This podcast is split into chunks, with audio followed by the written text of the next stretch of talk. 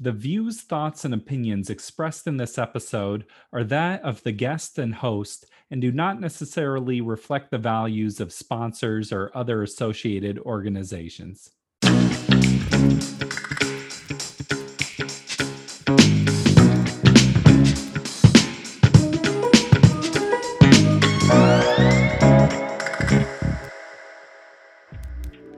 Welcome to the Parental Compass by Family Education and Support Services. I'm your host, Bobby Williams.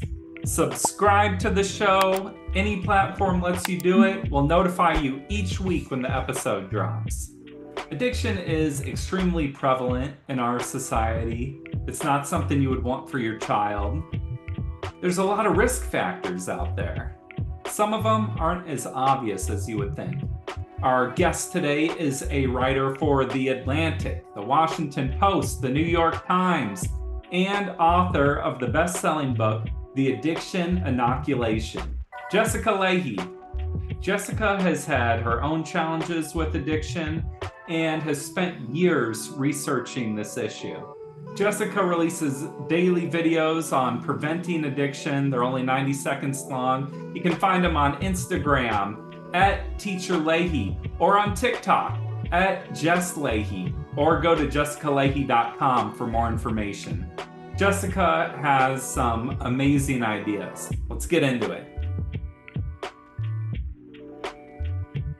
You take a very hard line on no drinking until you're 21.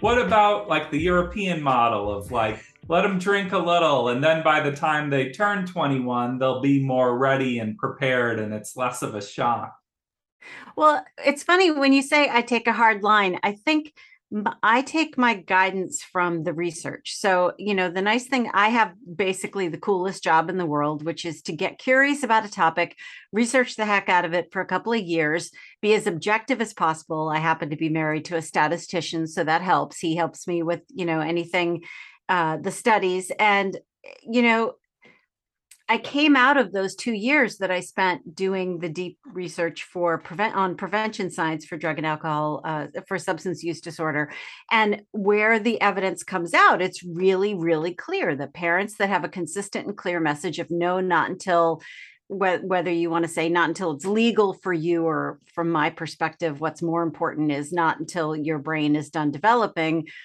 um, those parents have kids with much much lower levels of substance use disorder. And so that and then the problem with the european thing is there's a couple of arguments i get. Uh, well what about the european thing? You know i really i thought it was important to introduce my kids to alcohol so that they don't go crazy when suddenly it's around and they you know blah blah blah. And the theory there is that somehow we can teach kids moderation um, and for people who are predisposed to substance use disorder, like myself, I can't learn moderation. That's just not a thing. The other problem is if I'm going to hold up one area of the world as being the romantic ideal of um, you know substance uh, of alcohol intake it's not going to be the european union because the european union not only has the highest level of uh, the highest alcohol intake as a whole in the entire world, it also has the largest percentage of deaths attributable to alcohol intake in the entire world. So there seems to be, and, and, I'm all in on the romanticism. I cop to it in the addiction inoculation. Like it's a thing to have this romantic ideal that you want to cling to. And that's how I raised my oldest kid. But then I learned what actually works to reduce my kid's risk for substance use disorder. And then I went to my younger younger kid, my daughter, and I said, "Look, uh, I I know your brother got to you know have sips and have his own glass of wine and stuff like that, but." You know as well as I do what the research says because we talk about it all the time at dinner.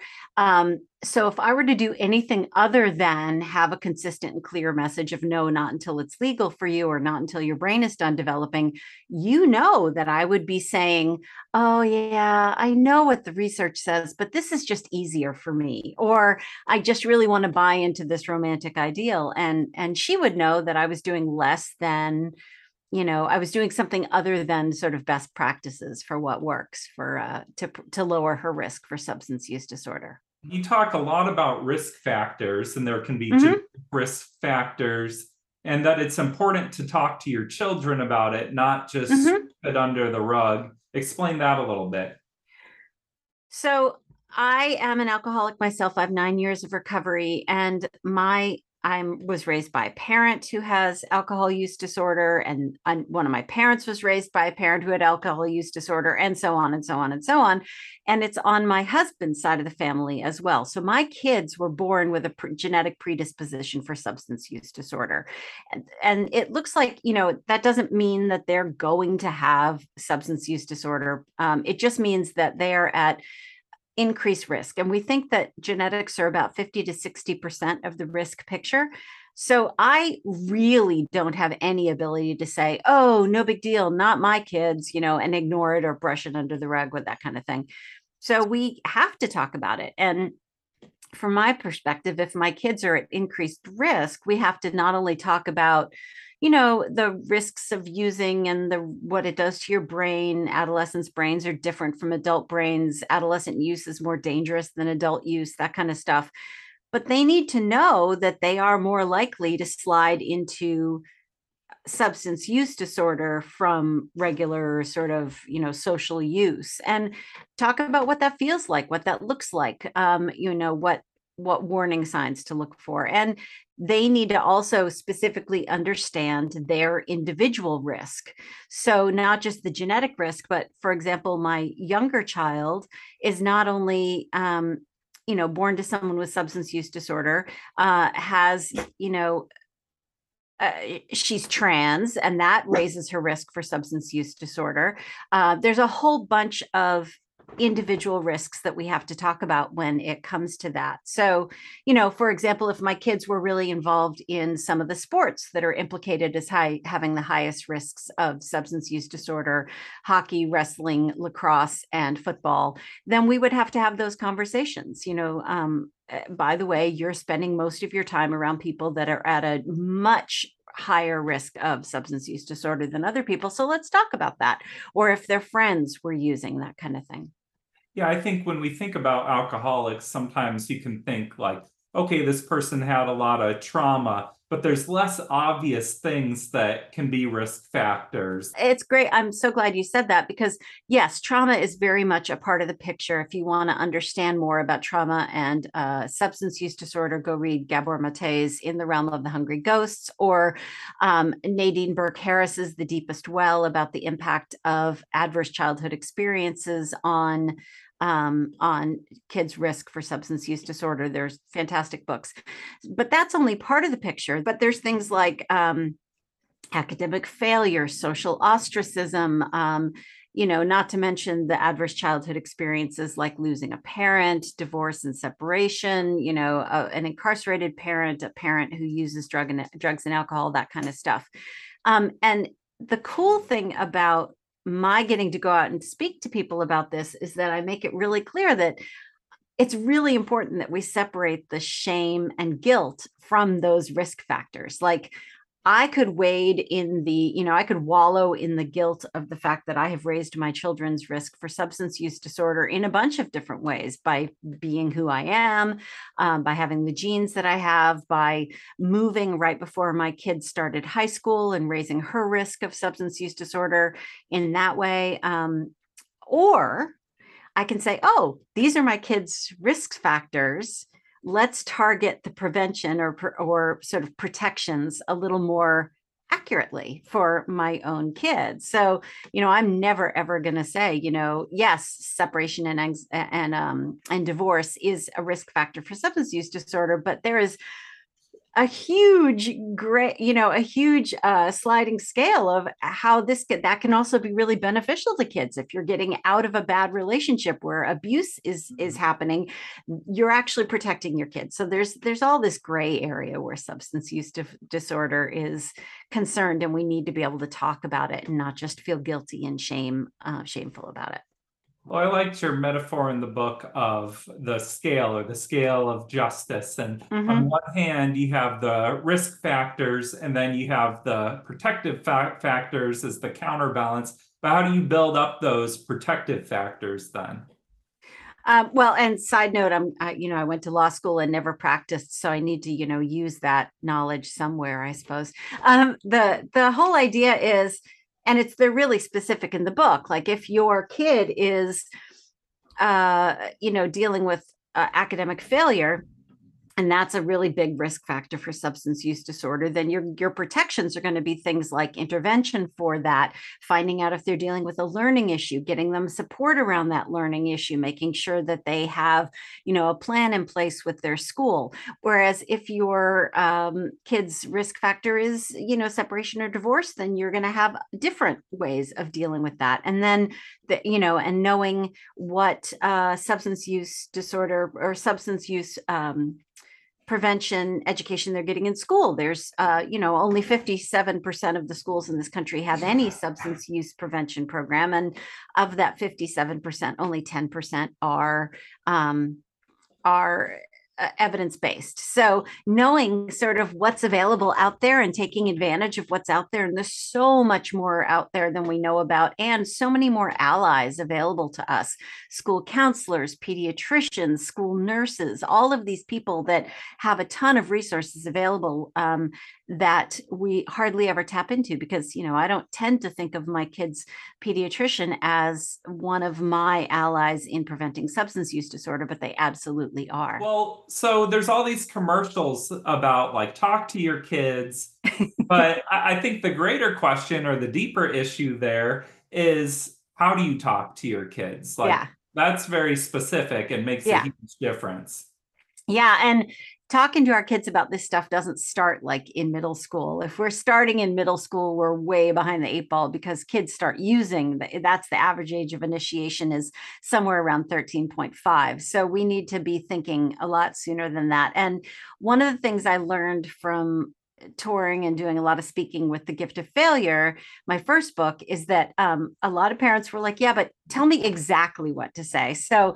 in the addiction inoculation there's a lot of scripts because um, a friend of mine peggy orenstein she writes about um, sex ed with kids. She wrote two fantastic books, uh, Boys and Sex and Girls and Sex. And she gets the same question all the time like, yeah, but these are nerve wracking, challenging conversations. So please just tell me what to say. And so she and I both, you know, on it over and over again, we talk about the fact that these difficult conversations get easier the more we have them. And if we're having them in a starting young, in a really age appropriate, developmentally appropriate way, they're actually not that as hard. Um, they really do get easier the more often you have them. In fact, it's pretty common for us to talk about substance use in the, in our home. Um, we do it a lot, and you know, by comparison. I'm not as good as Peggy Orenstein about the sex conversations. Those still are hard for me because that's not my wheelhouse, and we don't have them as often as we have the substance use disorder questions. Well, it sounds like for even you, that was kind of a progression um, yeah. You know, it's a little nerve wracking to talk about. And now you're wearing t shirts repping it.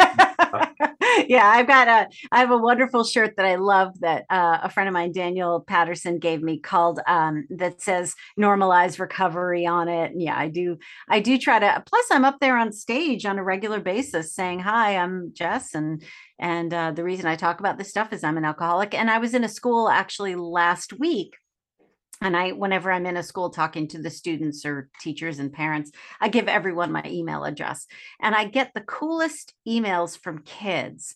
Um, i was not at that school to talk about substance use disorder. I was there to talk about gift to failure but i gave them my email and i said feel free to email me about substance use disorder or substance use or if you're worried about yourself or someone else and i my inbox just filled up with kids concerned about various aspects of um, you know addiction substance use disorder that kind of thing so kids have lots and lots of questions and i think it's just a matter of making that conversation more comfortable so that we can talk about these things or if you can't do it yourself as a parent you feel like it's just not something you can do making sure that they have someone they can talk to about it and get the right information from.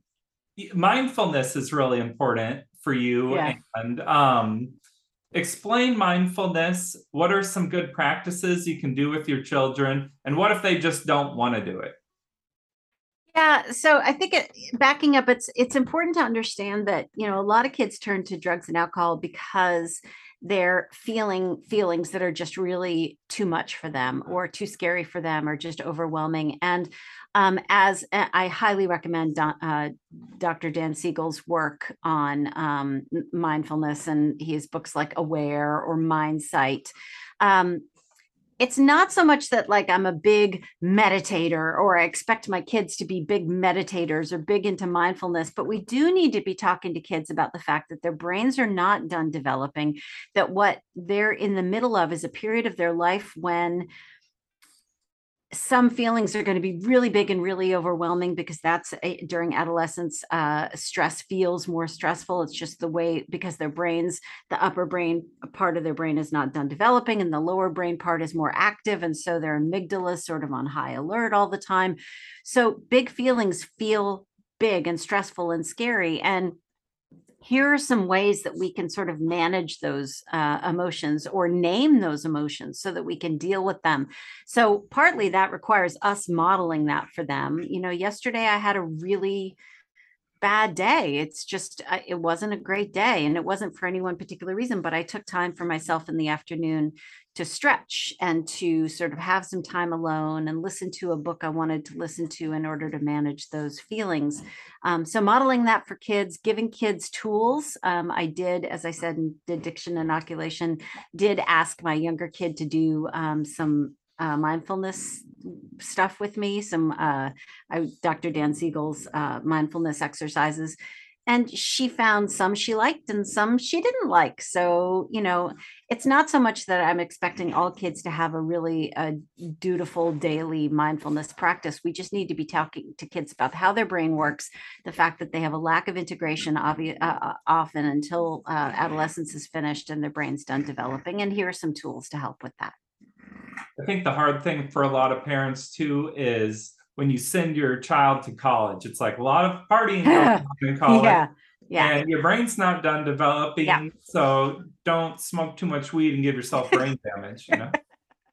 I actually almost didn't even put a college chapter in the book because I thought, you know, why bother? I'm sort of of the generation, you know, Animal House. That's what college is all mm-hmm. about. Turns out that far fewer kids drink and use in college than we than the media, than movies, excuse me, the media and lots of other things would sort of lead us to believe.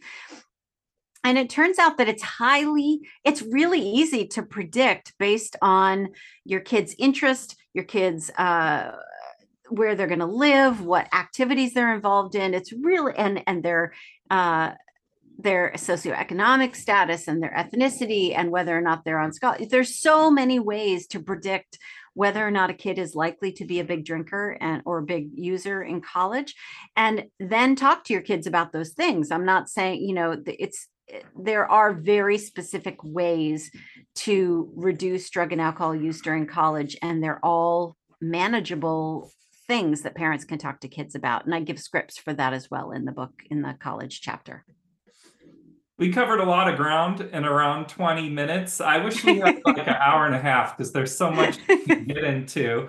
Uh, any closing thoughts? You know, I think a lot of parents are feeling like they're either starting too late or um, they just don't know where to start. And I think owning that we all start from a place of just wanting to do the right thing and just wanting to be the best parents we can be. And so if we go to our kids and we say, you know what, I think either I haven't been doing this right, or I'm a little behind the eight ball on this, or I've been over parenting you, or I've been not giving you enough credit for being competent. And I learned some stuff and I want to do better. And so here's how I'm going to change. I think anytime we do that, we're modeling for them exactly what we would want to see from them, which is doing the best we can do based on the information we have. And if we learn to do better, then saying, giving a mea culpa and moving on from a place of better information, trying to be the best we can be. Well, thanks so much for being here today. Of course. This was really fun. Thank you, Jessica. The book was a great read. We appreciate you taking the time. This has been the Parental Compass by Family Education and Support Services. I'm Bobby Williams. We'll see you next week. Peace.